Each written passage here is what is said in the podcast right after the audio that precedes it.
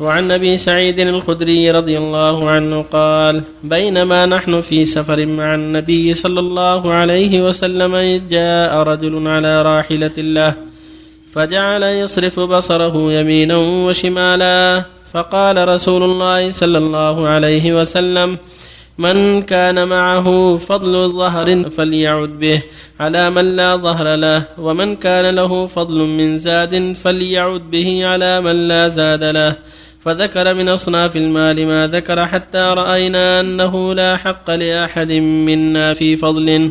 رواه مسلم. وعن سهل بن سعد رضي الله عنه أن امرأة جاءت إلى رسول الله صلى الله عليه وسلم ببردة منسوجة فقالت نسجتها بيدي ليكسوها فأخذها النبي صلى الله عليه وسلم محتاجا إليها. فخرج إلينا وأنها ليزاره. فقال فلان اكسنيها ما أحسنها. فقال نعم. فجلس النبي صلى الله عليه وسلم في المجلس ثم رجع فطواها ثم أرسل بها إليه. فقال له القوم ما أحسنت؟ لبسها النبي صلى الله عليه وسلم محتاجا إليها. ثم سألته وعلمت أنه لا يرد سائلا?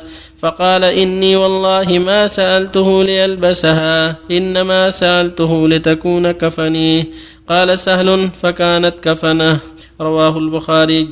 وعن نبي موسى رضي الله عنه قال قال رسول الله صلى الله عليه وسلم إن الأشعريين إذا أرملوا في الغزو أو قل طعام عيالهم أو قل طعام عيالهم بالمدينة جمعوا ما كان عندهم في ثوب واحد ثم اقتسموا بينهم في إناء واحد بالسوية فهم مني وأنا منهم متفق عليه.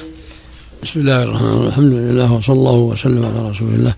وعلى آله وأصحابه من اهتدى بهداه. أما بعد فهذه هذه الثلاثه كالتي قبلها في الحث على الجود والفضل والإحسان وأن المؤمن أخو المؤمن ينبغي له أن يجود ويحسن إلى إخوانه المحاويج وألا يبخل. كما قال الله جل وعلا وما أنفقتم من شيء فهو يخلفه وهو خير الرازقين قال سبحانه وتعاونوا على البر والتقوى قال جل وعلا آمنوا بالله ورسوله وأنفقوا مما جعلكم مستخلفين فيه. فالذين آمنوا منكم وأنفقوا لهم أجر كبير ولا يأتي هذا معنى كثيرا.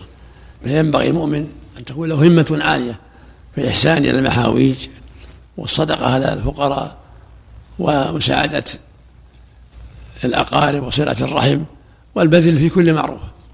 في هذا الحديث أنه صلى الله عليه وسلم لما رأى الأعرابي الذي ظاهره الحاجة شتاهم على الجود من فضل أموالهم. قال من كان له فضل ظهر فليجد به على من لا ظهر له. يعني له فضل ركوب يجود به على اللي ما عنده ركوب يمشي.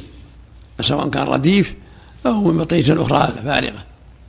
ومن كان عنده فضل مال فليجب على من فضل له. فضل زاد على من لا فضل له. وهكذا. حتى قال الصحابة حتى ظن أنه ليس لأحد من حقه في فضل. المقصود الإنسان يجوب من فضل ماله. أما ما يحتاجه هو أولاده فهو مقدم هو وعائلته أحق. لكن الفضل ولهذا قال في الحديث الصحيح ابدأ بمن تعول. قال لزوجة مسعود لمسعود ما زوجك وولدك أحق من تصدقت عليهم. فالإنسان يتصدق ويحسن على الأولى فالأولى والأقرب فالأقرب والأحوج فالأحوج وهكذا. يرجو ما عند الله. يرجو ما عند الله من المثوبة. ومن أحسن أحسن الله إليه.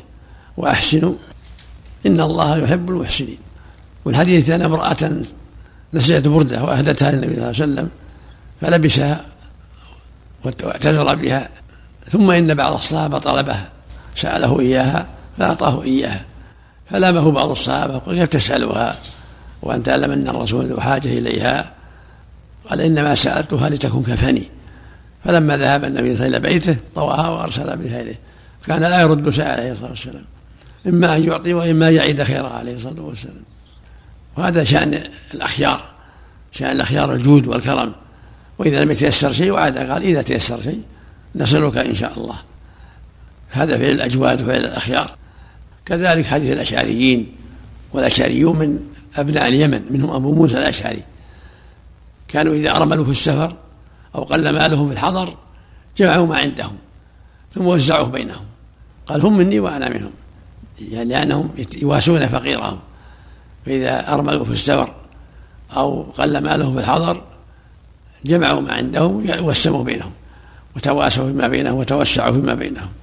هذا يدل على أن ينبغي للأقارب أن يتوازعوا المال وأن يحسن بعضهم إلى بعض وأن يرفق بعضهم ببعض وأن لا يكون هذا عنده المال كثير وهذا من يحتاج لا صاحب المال يجود على من لا مال له. اللي ما عنده ظهر يجود على من لا ظهر له. اللي ما عنده منزل يساعده في المنزل. اللي ما عنده خادم وهو عنده خدام يساعده. اللي ما عنده طعام يساعده في الطعام. ما عنده كسوة يساعده في الكسوة. وهكذا. الجهود مطلوب. ومساعدة لإخوانه وأقاربه وجيرانه مطلوبة. وفق الله الجميع نعم. بارك الله فيكم بعض الحجاج. عندما بعد الانتهاء من الحج يقوم بغسل ملابس الإحرام بزمزم ويجعلها كفنا له. فهل من هذا الباب لا حرج لكن ما أعرف يقول ما لا حرج. لأن الماء زمزم ماء مبارك. بارك الله نعم. كان كثر السائلين هل على الذي يسأل أن يثبت؟ يبدأ بالأهم فالأهم الأحوج فالأحوج يثبت في الأمور. لأن بعض الناس يسأل وعنده مال بعض الناس عنده حرص على المال وإن كان مليئا.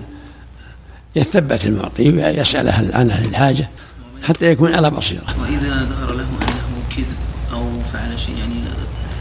غير صادق ماذا عليه؟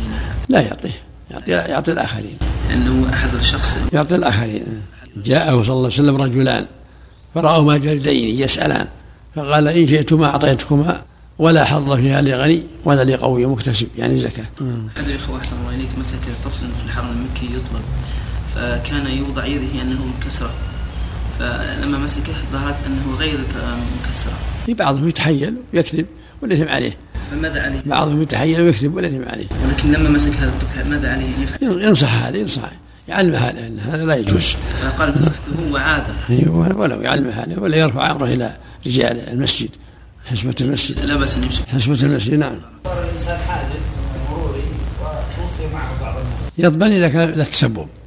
إذا كان تسبب سرعة ولا انعاش ولا تفريط في العجل الكفرات وإن كان ما له سبب ما عليه شيء. إلا إذا كان له سبب كان له تسبب في الحادث. هذا يرجع إلى المرور يعرفون المرور نعم. الله مدير إدارة رفع الله منزله. يأتون إليه الموظفون بالحلا والبسكوت وبعض المأكولات وبعض الشاي والقهوة. يهدون يعني له ولا من الإدارة ولا يهدون له من مالهم. يهدون له مدير الإدارة. من مالهم يهدون؟ الله الله. لا لا يأخذ منهم شيء. يشبه الأمير ولا لا يأخذ شيء لأنه قد يسبب له مشاكل. إذا ما القاعدة الله يحسن نعم. العامة. هذا هو. هذا هو.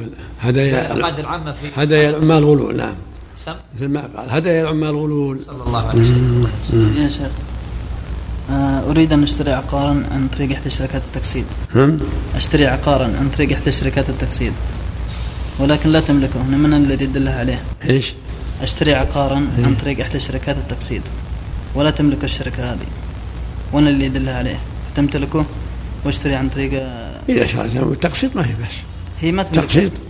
أو توسط لك ما في بس هو ما يملك العقار هذا لكن أنا اللي ادل عليه. أدل على ترشد ما في بس إذا اعطوك اجره فانت دلال الدلال إذا اعطوك اجره لا أقصد الشركة مثلا ما عندها عقار. وأنا عندي أرض بدل على الشركة دي. تشتري. تبيع عليها أرضك؟ لا لا لا لا. في أرض أنا أبغى أشتريها كاش لكن ما عندي قدرة. إيه. فأشتريها عن طريق إحدى شركات التاكسي. إذا عمروها وباعوا عليك لا تشتريها إلا بعد ما يعمرونها. بعد ما يعمرونها يبيعون عليك أنا اريد أشتريها ارضا يا شيخ. اشتري أرض منها ولا من غيرها؟ لا من الشركة نفسها. اشتري الأرض من مالكها من شركه أو غير شركه بالنقد أو بالأقساط المعلومه ما في بس